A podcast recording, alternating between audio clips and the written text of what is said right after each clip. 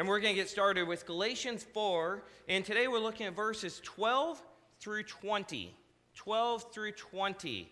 As we continue in this Grace Plus Nothing series, Grace Plus Nothing, we're saved only by the grace of God. Let me ask you guys something. Are we saved by anything else? No, thank you. That's really just to see if you're awake and to see if you've been paying attention because I've been saying this for a while now. You should know that grace plus nothing. We're saved only by the grace of God, only through Jesus Christ and the cross. You see, we are messed up people. We're filled with sin. Every single day we sin. We're inherently sinful creatures, sinful human beings. We are dirty. But Christ washes us clean. Isn't that powerful? Christ washes us clean. We think that we're in control of our lives. We think we can do certain things to better ourselves, and we can do certain things to better ourselves in a worldly sense, but we could never do enough to better ourselves, to cleanse ourselves, and remove our sins. That's where Jesus comes in hand in, play. That's where God comes in play. We needed God's grace. We needed Jesus to make us clean. This is our Heavenly Father's love. So, without going any further, I thought I would show you guys just a, another little video clip to just help spice things up and to help you understand a Father's love. Let me see if I can get it going here. Just a little video about grace. If you want to turn down the lights up front and make sure the volume's on for the computer, it would be great.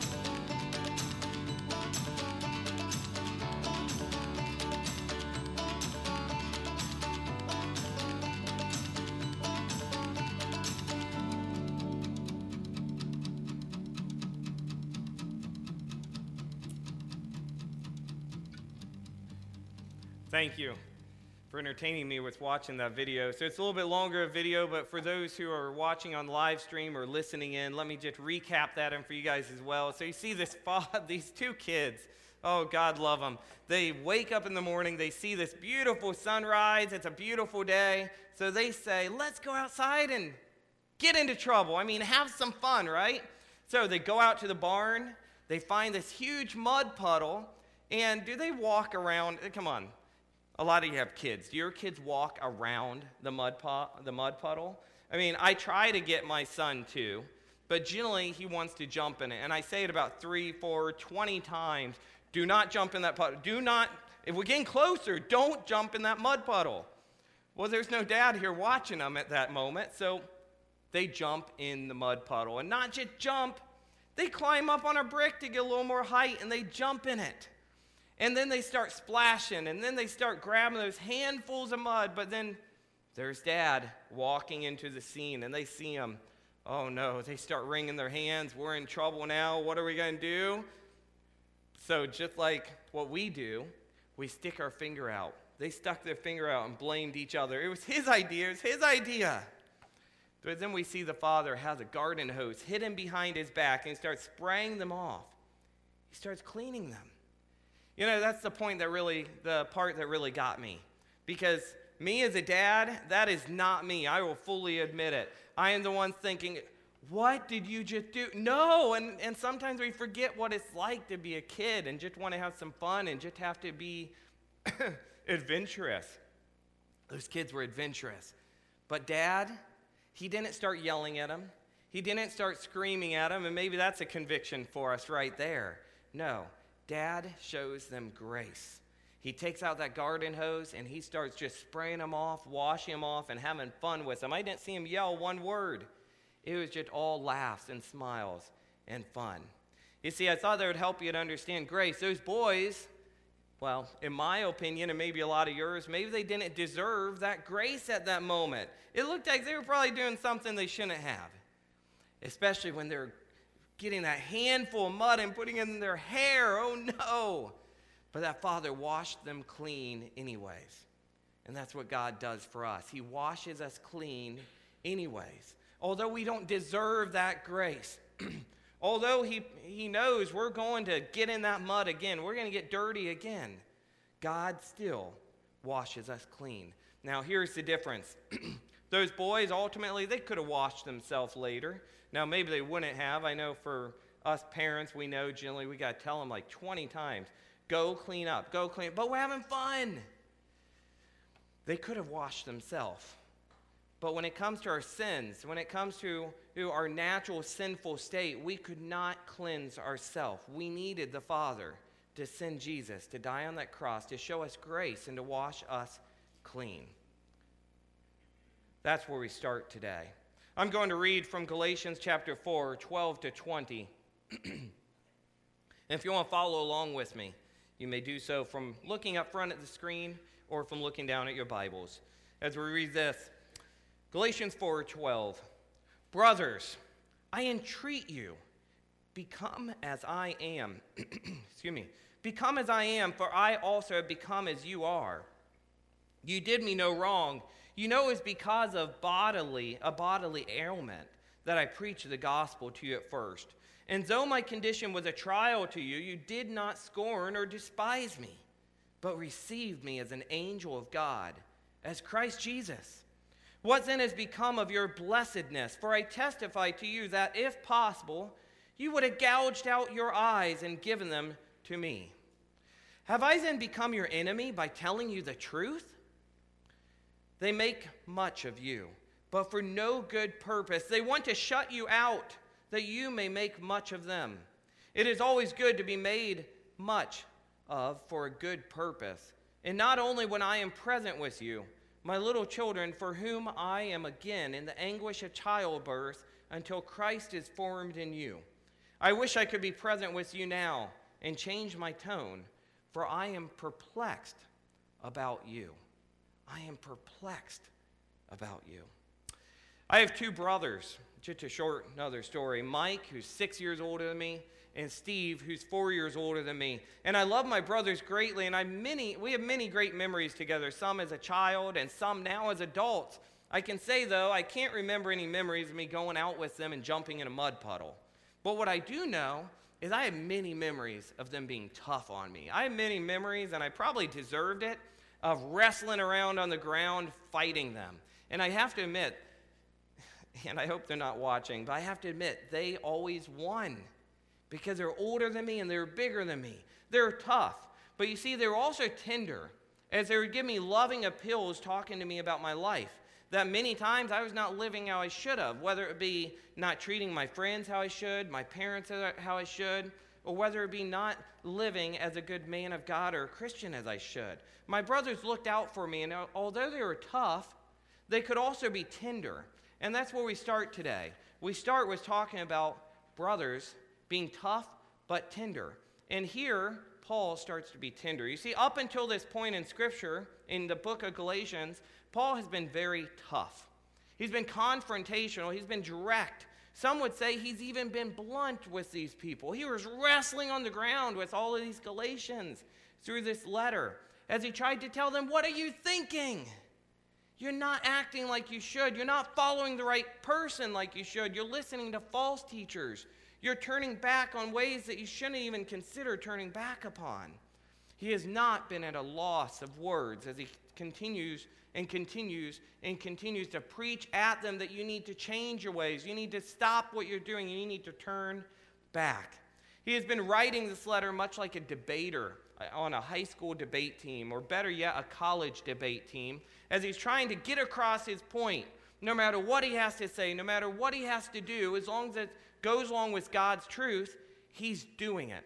Or some would say he's like a lawyer in a courtroom or a devout theologian or college professor lecturing his students in the classroom with an irrefutable presentation, not giving the, the kids in the class any opportunity to speak up and speak against him because he just has such a perfect presentation. The congregants in the, in the uh, courtroom or in the classroom have no choice but to listen you see, Paul wanted them to know the truth that salvation is by God's grace alone. Paul had spoken to them about many different illustrations in many different ways, but it's all been bluntly tough love. And now, now we start looking to a different side of Paul as he starts to show a more personal side. And he starts speaking to them with tenderness, with a loving appeal, as he says, Brothers, I entreat you. I entreat you. You see, Paul is like the father in that video we saw, where he's, he starts to speak to them in a way which maybe they didn't deserve at that time. And he speaks to them as brothers. And he starts to use his own personal examples from his life to show them how they should be living compared to how they are living. He gives them a loving appeal. Let me read this to you again as he says, but in the CSB version, the Christian Standard Bible, I like the words. I beg you, brothers and sisters, become like me, for I also became like you. You have not wronged me. Paul goes from lecturing or pleading his case before these people. Paul goes from being blunt, from being tough, to being tender. And he begins to give him, them this loving appeal. And this brings me to the main point of this message today is this I think we have something to learn here. You see, all believers must strive to be tough but tender. Being purposed to have a loving, to have loving appeals to our brothers and sisters in their times of need. Too often, we're on one side or, the, or another of that. Maybe we're too tough, but we fail to be, to be tender. We fail to show them love. Or maybe we're too tender and we fail to be tough when we need to be tough. Sometimes people need to hear tough love, and we don't like to hear it, but we need to hear it. We are commanded to keep each other accountable and to help one another. And that's not just always tickling each other's ears with the good things. Sometimes they have to hear the bad things too. Or simply, what Paul's doing here is giving them a loving appeal. I think as we look to this, there's four different sections of this scripture selection today. We have Paul's loving appeal to his brothers and sisters, the Galatians. We have Paul's remembrance of them. Then we have Paul's warning for them. And then we have Paul's, Paul's heart and desire for their lives. I hope you can see that. I went a bit far down on the slides there, but I'll say that again. As we look to this selection of scripture, we'll see four different things that Paul is addressing. He shows a loving appeal to his brothers and sisters at the very beginning as he says, I beg you, brothers and sisters, become like me, for I also became like you. And then he gives them a remembrance of them, of his, their past, how they have treated them in the past, as he says, You have not wronged me. And then we have Paul's warning for them. And then, four, we have Paul's heart and desire for their lives. You see, Paul starts out with that loving appeal to his brothers as he says, Become like me. Now, that sounds kind of bad at first, doesn't it? I want to use my deep voice, my Paul voice, as maybe he said, Hello, friends, become like me, for I have all things just how it should be. But we know that's not how Paul said it at all. Now, I don't know if he had a deep voice like that. Maybe he did. Maybe he had a deep, manly voice. But Paul didn't say it like that. He didn't say, Hello, friends, become like me because I have it all together and I am perfect and I am righteous and I am holy. No. He says, Become like me because he knows that his past way was not the right way to live. He knows that the only way to live is by the grace of God. The only way to live is with the salvation of Jesus Christ, not by works, not by legalism, not by these false beliefs of many pagan gods, not by these false beliefs that we need to celebrate certain festivals and certain rites of passage and certain days or months of the year or of the calendar, certain seasons. These things do not save you. Now, they might be good things to celebrate. How many of you celebrate your birthday? How many of you keep your hands raised? Come on, everybody should have your hands raised. We all celebrate our birthdays. How many of you thinks it's a bad thing? Nobody. It's good to celebrate our birthdays. It's good to have certain months of the year, days of the I'm celebrating spring right now. Anybody in here celebrating spring with me? Is that a bad thing? No. But it's not what saves us. It might save our backs from continuing to shovel the snow, but it doesn't give us eternal life with God and restored relationship with Him.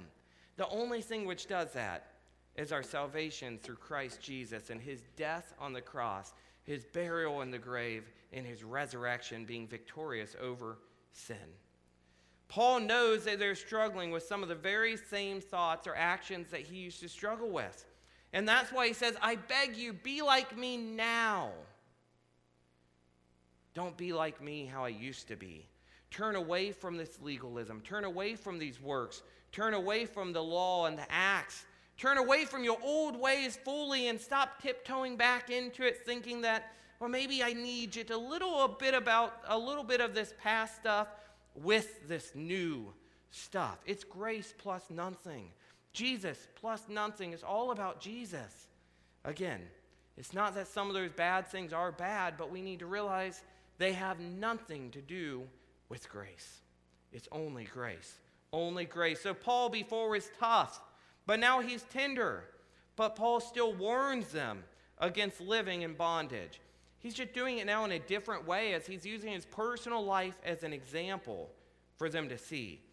Paul reminds them, just as he did in chapter 2, verse 19, that I died to the law that I might live to God. I died to the law that I might live to God. Paul recognizes that he once was as they are, or as they're being tempted to be, struggling with the choice of how to live, struggling with the decision of do we still need a little bit more of this past with the present? And Paul knew that the Galatians needed some reminders, but he reminds them now as a brother. Not a tough brother, he's done that, but a brother with tender love, giving them a loving appeal we too are either the Galatians or Paul. I want you to think about that today. Are you the Galatians or are you Paul? If you're the Galatians, maybe you need a reminder to confess once again. Commit yourselves to Christ once again. Commit yourself to follow Him, to surrender to Him, and realize that maybe you're living and doing things that you should not be doing. Maybe you need to remind yourself who your life belongs to. Your life does not belong to this world. If you're in Christ, you're in Christ. You're not of the world, you're of a godly relationship. You're children of His, children of God. Maybe you need to remind yourself that you should be living a changed life. And should, there should be evidence for your faith. Maybe you need to remember who saved you in the first place and who continues to be with you each and every single day thereafter. Or maybe you're Paul. Maybe feel, you know what, I'm doing pretty good there. Although we can all improve, none of, us, none of us are perfect, none of us are holy or righteous, but maybe you feel like you're doing pretty good. Maybe you need to be like Paul. Maybe you need to use your own personal life examples to speak tenderly and loving to the people around you. Use your testimony. Use your life experiences and not just the good ones. You know what? People need to hear some of the bad things that we've done in our life to be able to tell them, I understand, I've been there, but be like me now. And follow after Christ, follow after his rightful way of living. Romans 8:28 says, "And we know that all things work together for good to those who love God, to those who are the called according to his purpose." You see, we like to share one side of us. We like to make it look like we're all holy and righteous and we've never done anything wrong. Listen to me, kids, I've got the right way of living. But sometimes they need to see that we've also made bad choices, but we've learned from them. And God can use your testimony, your whole testimony. What is a testimony? A testimony is your story. That's how I like to explain it. What is your story? You're before Christ your salvation experience of conversion to accepting Him and asking forgiveness, your redemption, and then you're after Christ. How are you living now? You need to share this with people. Paul does not just say, Live as I live, be like me, but he gives people a loving appeal by putting his life on display as an example. The second part of this verse, For I also have become as you are, was meant to help the Galatians to relate with him.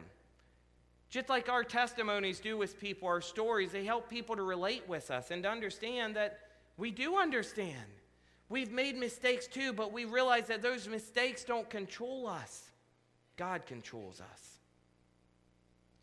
Paul has been where they are.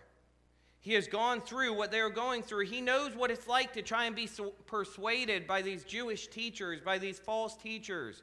He knows what it's like to have all these people saying, You've fallen away and you need to turn back to the law. You need to turn back to doing things how you used to be doing. You need to, at the very least, add these things back into the picture. And Paul is telling him, No, be like me. This brings us to number two. Number two, Paul's remembrance of them. You see, Paul changes from looking to his life and using this as an example to now looking to how their lives once more and how these people have controlled them so much that they've changed their very nature. They've changed how they're treating Paul. They've changed how they're treating the gospel and grace. Not only have they done them no wrong in the future, but it, in, in the past, but it shows that they loved him. They showed compassion to him, and they received him with great, great, great mercy. But now something has changed. They had become cold hearted, they had completely flipped around. And why? Paul tells us because he was telling them the truth. We too can flip around quite, quite fast when people start telling us the truth that we don't like to hear. Even in this congregation, in this room, you see, people love the truth to be preached to them when it tickles their ears and when it makes them feel good about themselves. But then as somebody starts kind of hitting a nerve, which makes kind of slouch into your pew and make you feel like, oh, that's me. You're right. I haven't been living how I should. You start getting defensive. Well, this is why. And maybe it's not the pastor. Maybe it's a mom. Maybe it's a dad. Maybe it's a brother. Maybe it's a sister. Maybe it's a friend as they start telling you, you're not living how God would want you to live. And you start giving all these reasons. Well, so and so deserved me to to be mean to them like that. So and so it deserved me to excommunicate them out of their lives. But that's not the example that Christ gives us. The example Christ gives us is of forgiveness. Forgiveness when we did not deserve it. That doesn't mean that we don't need to work through things. We do. but we work through them and we forgive and we rebuild that trust. Now, that's something very different, but we need to make sure that we listen when people are trying to warn us, when we're living a certain way. And, and maybe sometimes we are like Paul and we need to warn other people's people. Instead of just being tender, we do need to be tough. But I do know this we need to make sure that we do not allow the world to harden our hearts, but to allow God to open your hearts. How many of us are living today with hardened hearts? God doesn't want us to live that way. God wants us to live with our hearts wide open. Most importantly, to Him, but also to other people as we show them the same type of love that we would want to hear. Once you have your heart opened up to God, opened up to His will, opened up to His purpose, we need to guard our hearts to make sure they don't become closed off and hardened again. You know what a heart with hardened vessels does? It ends up failing. We don't want to fail, we want to be alive. When Paul first went to Galatia, there were many Jews and Gentiles alike, but there were many Jews who were turning themselves against Paul because they didn't like that, that he was giving this message also to the Gentiles, to the unbelievers, the worshippers of false gods, and they thought this message should only be for them.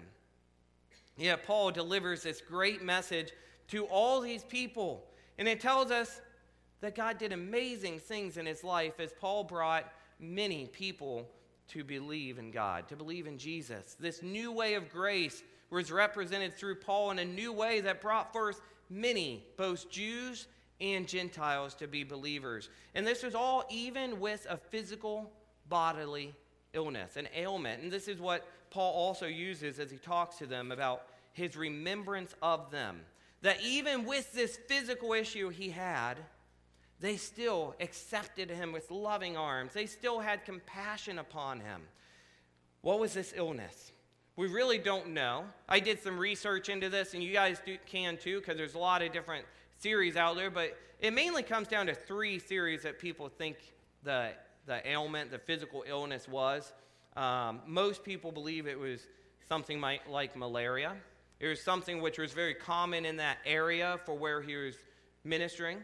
It was something that was common in that day and age, and something which people could obviously see was burdening him.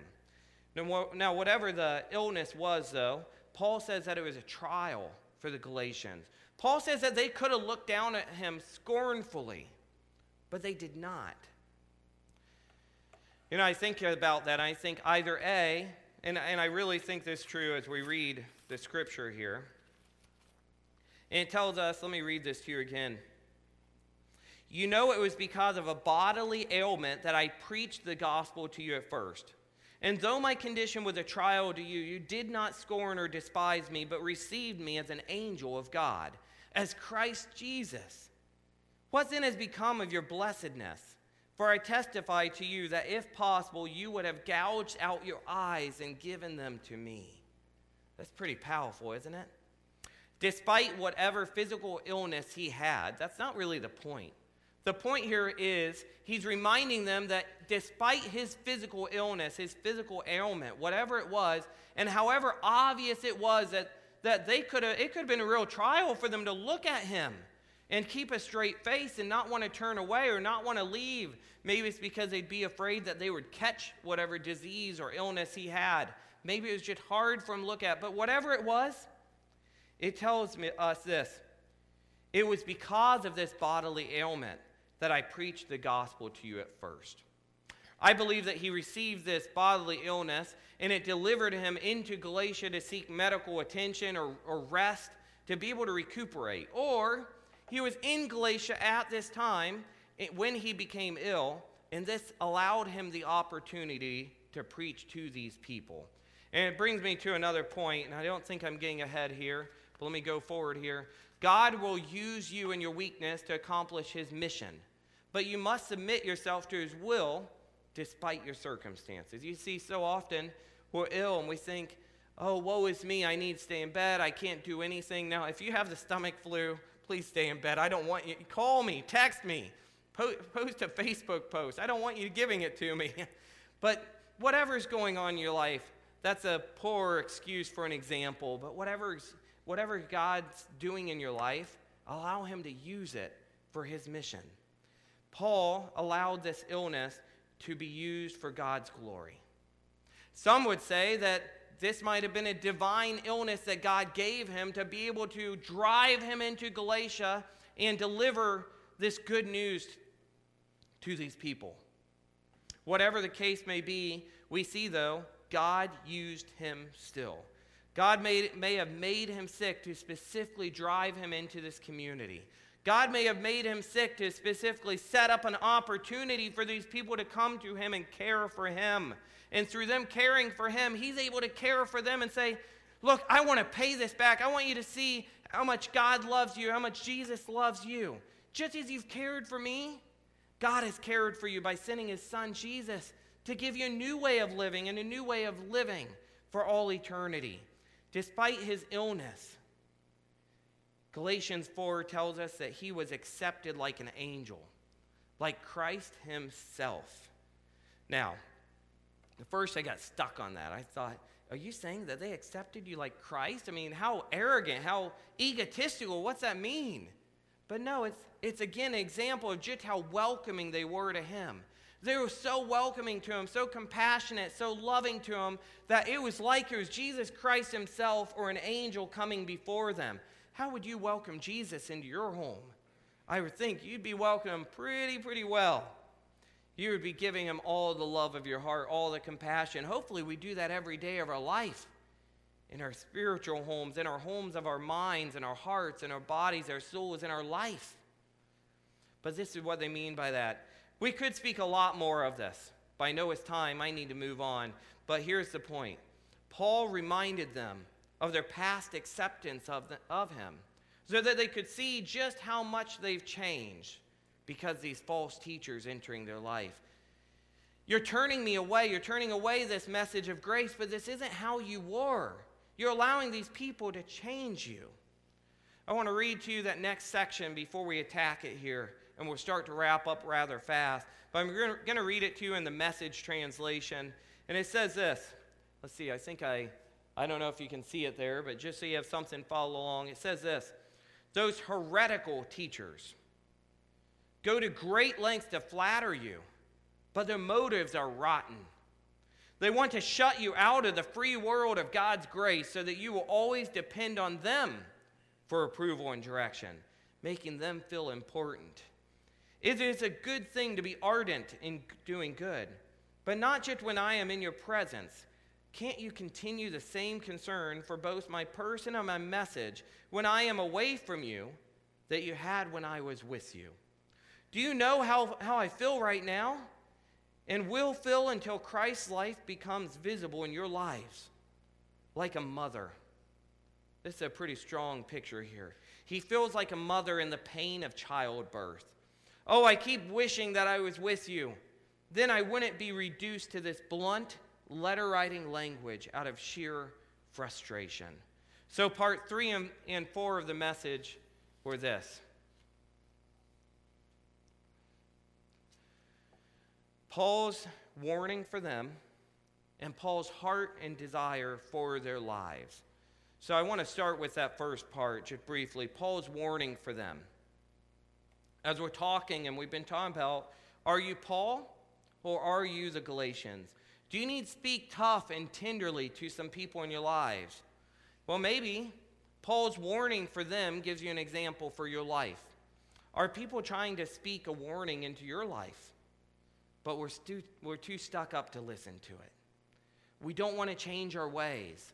We don't want somebody to hold us accountable. But as long as they're holding us accountable to God's way of living, we need to listen. Or maybe it's the opposite. Maybe you need to be like Paul. Maybe there's somebody in your life that you've been knowing you need to talk to. Well, then I urge you to talk to them. But don't just be tough. Be tough but tender and show them a loving appeal because you're a brother, a sister of Christ. Do it in a way which honors and glorifies Him.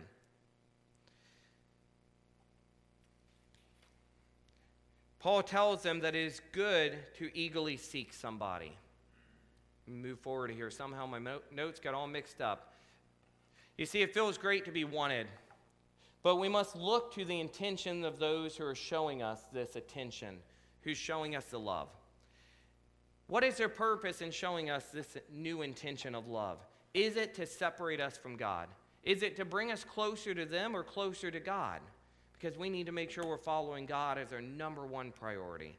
Paul transitions from being a speaker to his brothers now to being a speaker to his children as a mother with childbirth pains. Like I said, a pretty strong picture. His children in faith that he was bringing up and maturing in their knowledge of the Lord. This is who he's talking to. And he, like a mother with children, has great love for them that despite these pains, despite these childbirth pains, he's not going to leave them. He's not going to leave them alone to continue seeking out the wrong direction. No, he writes this letter. And he writes this letter to warn them that this is the wrong way of living. But he now does it not just tough, but tenderly. He has great compassion for them to hear the truth, so much that his, his desire is to be with them. His ultimate desire for them is to be with him personally. Because right now, he's perplexed. He just doesn't know what else to say. He doesn't know what else to do. Sometimes we get perplexed like that as well. We get perplexed as we don't know what else to type, what else to say, what else to do. I tell you, the first thing we need to do is bring it to God in prayer. And then go to that person directly. Maybe some of you have tried to resolve some problems over email, over text, over a phone call. And sometimes that's good. But a lot of times it causes problems. And we do need to be better, myself included, at going to person, a person directly. And that's what Paul says. I'm perplexed because I just wish to be with you, to get away from this blunt style writing of a letter. So, what are we going to do? I urge you to do this strive to be tough but tender, being purposed to have loving appeals to our brothers and sisters in their times of need. Show them the grace of Christ, but also make sure that you're listening to your brothers in Christ. Don't just preach at them, but listen to them. Show them your love. Show them Christ's love. Show them God's love. As you leave today, I want you to think about this. Are you more like Paul Or are you more like Galatians? Either way, I think we have some things to think about. And maybe we have somebody that we need to be tough but tender and give a loving appeal to. Or maybe somebody else is trying to be tough but tender to us and we're not listening. Let's bow our heads and pray now as we close.